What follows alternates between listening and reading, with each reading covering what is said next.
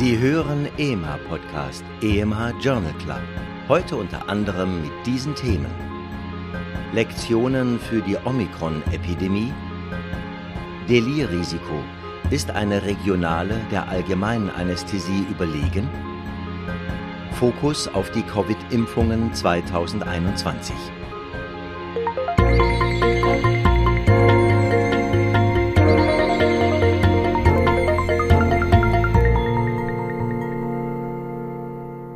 Liebe Hörerinnen, liebe Hörer, herzlich willkommen zum E M H Journal Club. Schön, dass Sie mit dabei sind. Moderiert und produziert wird dieser Podcast von mir. Ich bin Nadja Petschinska. Die Studienzusammenfassungen schreibt und kommentiert Professor Doktor Reto Krapf. Die Studienfacts spricht Christian Heller.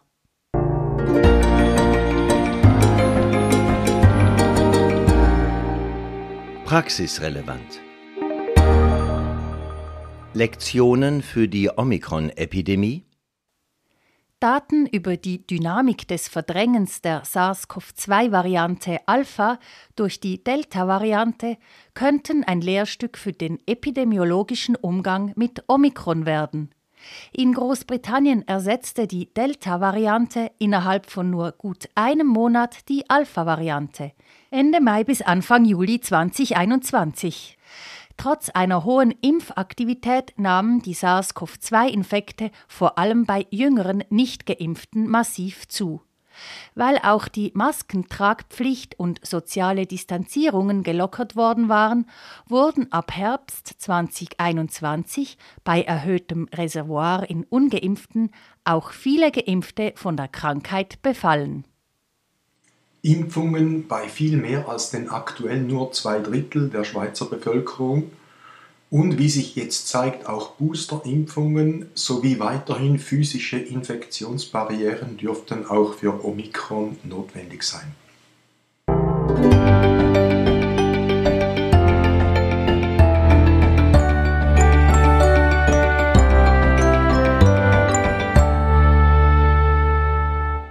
Nephrolithiasis und Hyperparathyreoidismus – Beobachtungen zur klinischen Praxis. Die Nephrolithiasis ist die wichtigste und häufigste Manifestation eines Hyperparathyreoidismus. Dieser ist, andersherum betrachtet, für drei bis fünf Prozent aller Nierensteine verantwortlich. Trotzdem werden selbst in akademischen Zentren anscheinend etwa ein Drittel der hyperkalzämischen Nierensteinpatientinnen und Patienten nicht auf einen Hyperparathyreoidismus abgeklärt. Allerdings ist eine Parathyreoidektomie nicht ein Freipass für fehlende Rezidive der Nephrolithiasis. Immerhin verlängerte die Operation aber Nierensteinmanifestationen von präoperativ einem Ereignis pro vier Komma drei auf ein Ereignis pro sechs Komma sieben Patientenjahre postoperativ, p kleiner null Komma null null eins. Im selben Heft findet eine Studie, dass nach minimalinvasiver Parathyreoidektomie in zwei Komma fünf Prozent der Fälle ein Rezidiv auftritt. Das Risiko ist speziell hoch bei über sechsundsechzigjährigen und leicht erhöhten Calcium- und P T H-Werten sechs Monate postoperativ. Das Auftreten von Nierensteinrezidiven nach Parathyreoidektomie ist wohl Ausdruck multipler lithogener Mechanismen, deren Manifestation durch einen Hyperparathyreoidismus aber wahrscheinlicher wird. Eine Parathyreoidektomie ersetzt also eine umfassende Steinabklärung mit dem Ziel, Steinrezidive zu reduzieren, nicht. Für Ärztinnen und Ärzte im Spital. Delirrisiko. Ist eine regionale Anästhesie der allgemeinen Anästhesie überlegen? Hüftgelenksfrakturen und der Bedarf für eine schnelle Operation betreffen vor allem ältere Leute und solche, die aufgrund von Komorbiditäten ein erhöhtes Risiko für ein postoperatives Delir aufweisen. Postoperative Delirien sind eine Gefahr für die Patientinnen und Patienten und ein zusätzlicher Stress für Familie, das Spitalpersonal und die Finanzen. Eine randomisierte, prospektive Studie mit neunhundertfünfzig chinesischen Patientinnen und Patienten über fünfundsechzig Jahre alt fand keine Unterschiede in der postoperativen Delirhäufigkeit nach einer allgemeinen oder regionalen Anästhesie. Eingeschlossen wurden Patienten mit verschiedenen Frakturtypen, Femurhals- und Femurkopffrakturen, Inter- und subtrochantäre Frakturen. In der Gruppe der allgemeinen Anästhesie betrug die Delirhäufigkeit fünf Komma eins Prozent, was nicht signifikant tiefer war als die sechs Komma zwei Prozent in der mit Regionalanästhesie behandelten Gruppe. Der klinische Alltag lehrt, dass Delirien fast immer multifaktoriell bedingt sind. Schmerzen, Medikamente, Tag-Nacht-Rhythmusstörungen, unbekannte Umgebung und andere mehr spielen alle eine Rolle. Ein negatives Ergebnis mit nur einer Variablen, nämlich die Art der Anästhesie, ist also nicht ganz überraschend.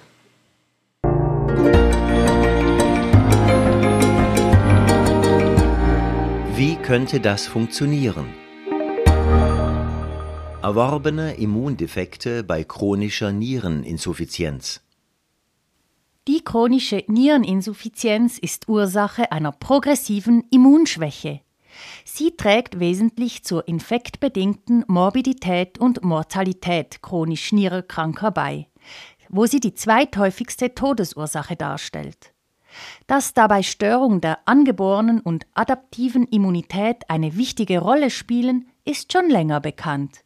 Die chronische Niereninsuffizienz ist auch eine chronische Entzündungskrankheit, die in diesem Rahmen zu einer sogenannten Immunparalyse und damit erhöhter Infektneigung führen könnte. Zusätzlich wurden nun mindestens drei Mechanismen neu herausgearbeitet. Erstens eine Störung der gastrointestinalen Barrierefunktion, wie sie auch bei Leberzirrhose besteht. Zweitens eine Veränderung der vom intestinalen Mikrobiom sezernierten immunmodulierenden Eiweiße. Und drittens, etwas überraschend, auch die Rolle des F G F dreiundzwanzig, phosphat-eliminierendes Hormon aus den Osteozyten, das bei Niereninsuffizienz progredient ansteigt. Es stört im Besonderen die Rekrutierung und Infiltration von Granulozyten. Die bessere Kenntnis dieser Mechanismen führt hoffentlich zu Interventionsmöglichkeiten, die präventiv Infekte verhindern könnten.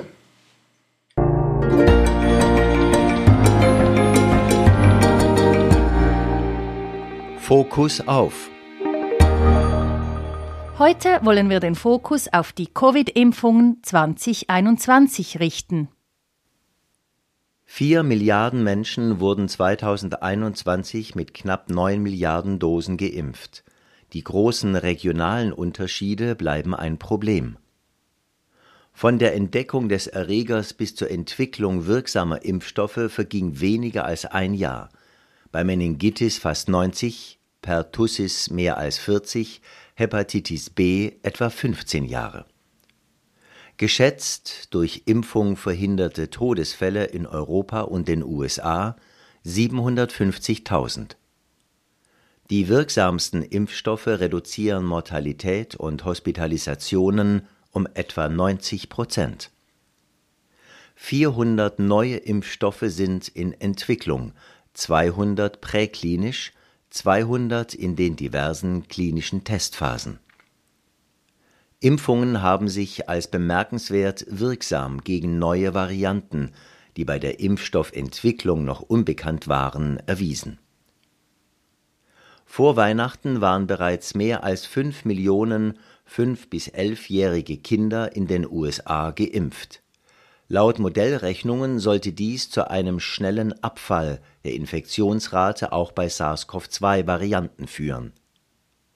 Omikron bleibt bezüglich Impfschutz die aktuell große Unbekannte.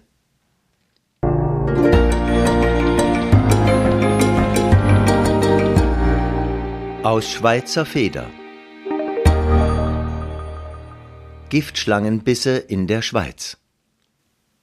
Dieser Artikel ist aufgrund der poikilothermen Natur der Schweizer Giftschlangen jetzt nicht hochaktuell, aber trotzdem wichtig. Über einundzwanzig Jahre, neunzehnhundertsiebenundneunzig bis zweitausendachtzehn, wurden in der Schweiz eintausenddreihundertvierundsechzig Schlangenbisse, ein Drittel davon durch einheimische Giftschlangen, am häufigsten Kreuzottern und Aspisvipern, gemeldet. In fast einem Drittel davon waren Kinder unter sechzehn Jahren betroffen. Lokale Symptome waren am häufigsten: Rötung, Schmerz und Schwellung. Aber etwa die Hälfte der Gebissenen hatte auch gastrointestinale Symptome: Nausea, Erbrechen, Bauchschmerzen. Systemische kardiovaskuläre Symptome, Hypotonien und Schock, traten zusammen in zwölf Prozent. Eine Anaphylaxie im engeren Sinne wurde in gut drei Prozent der Fälle beobachtet. Die Hospitalisation, wohl meist wegen systemischen Symptomen, dauerte im Mittel zwei Tage. Bisse durch einheimische Giftschlangen sind also selten und meist oligosymptomatisch. Aber etwa bei jedem fünften Patienten ist wegen systemischen Symptomen doch Vorsicht geboten. Die Arbeit enthält auch einen konzisen Abriss über die Biologie der Schweizer Giftschlangen und zwei sehr schöne Exemplarbilder.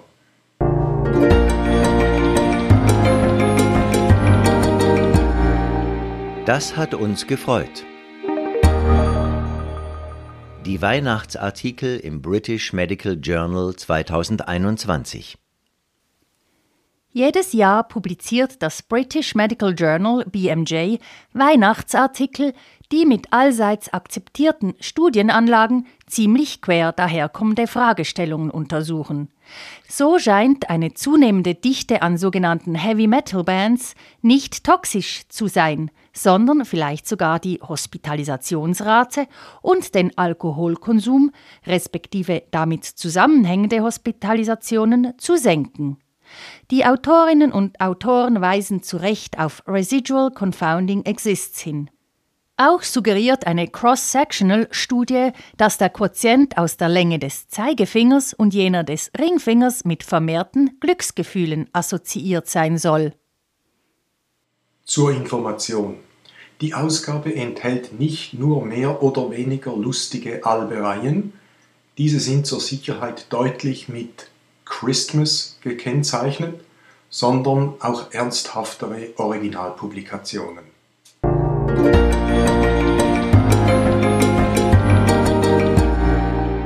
Auch noch aufgefallen: Prognostische Bedeutung eines Troponinanstiegs nach körperlichem Training.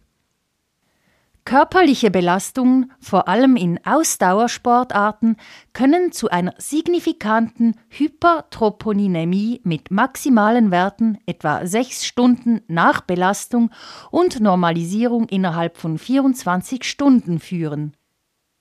Normalerweise wird der Troponinanstieg als physiologisch und nicht pathologisch angesehen.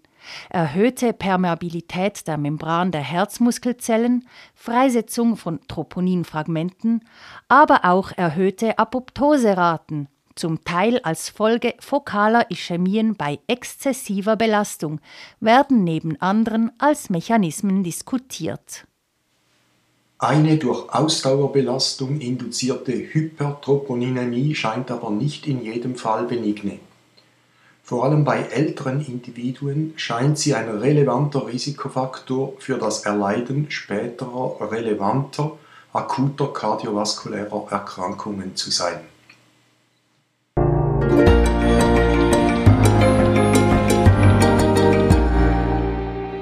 Wussten Sie?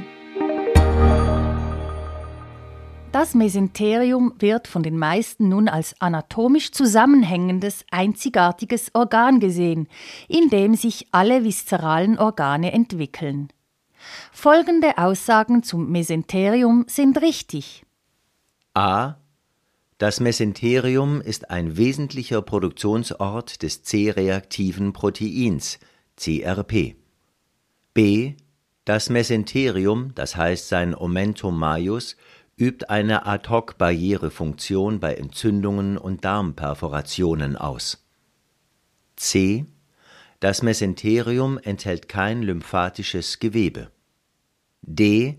Die Mitentfernung des Mesenteriums im Zuge von Darmresektionen wegen eines Morbus Crohn verbessert den Verlauf.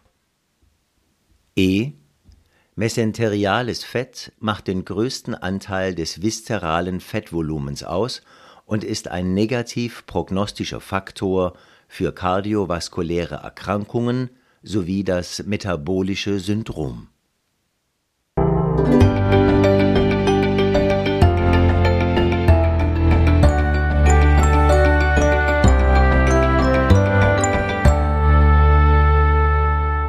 Von den offerierten Antworten sind alle richtig, außer die Antwort C.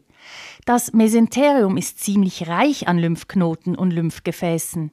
Das meiste lymphatische Gewebe findet sich in der iliozirkalen Region.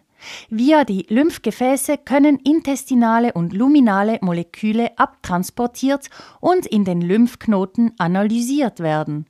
Der erste Schritt zu einer orchestrierten, regionalen und systemischen Immunantwort ist somit gemacht.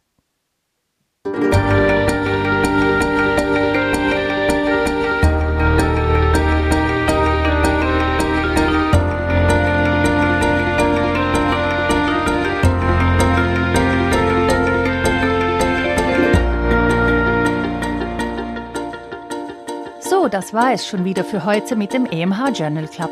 Schön, dass Sie uns zugehört haben. Wenn Ihnen unser Podcast gefällt, dann abonnieren Sie ihn, damit Sie auch keine Folge verpassen. Sie finden den Podcast unter E M H Journal Club überall dort, wo es Podcasts gibt, also zum Beispiel auf Spotify, Apple Podcast oder AntennaPod. Auch würden wir uns freuen, wenn Sie diesen Podcast weiterempfehlen. Die nächste Folge erscheint am zweiten Februar. Bis dahin machen Sie es gut.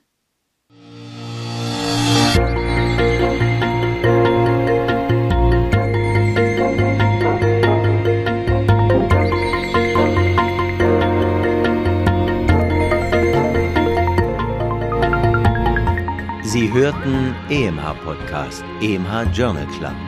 Konzept, Textbearbeitung und Moderation Doktor Nadja Petschinska. Autor der Originaltexte und Kommentare Professor Doktor Reto Krapf. Sprecher Christian Heller. Musik Martin Gantenbein. Produktion Resus Positiv GmbH für E M H Schweizerischer Ärzteverlag.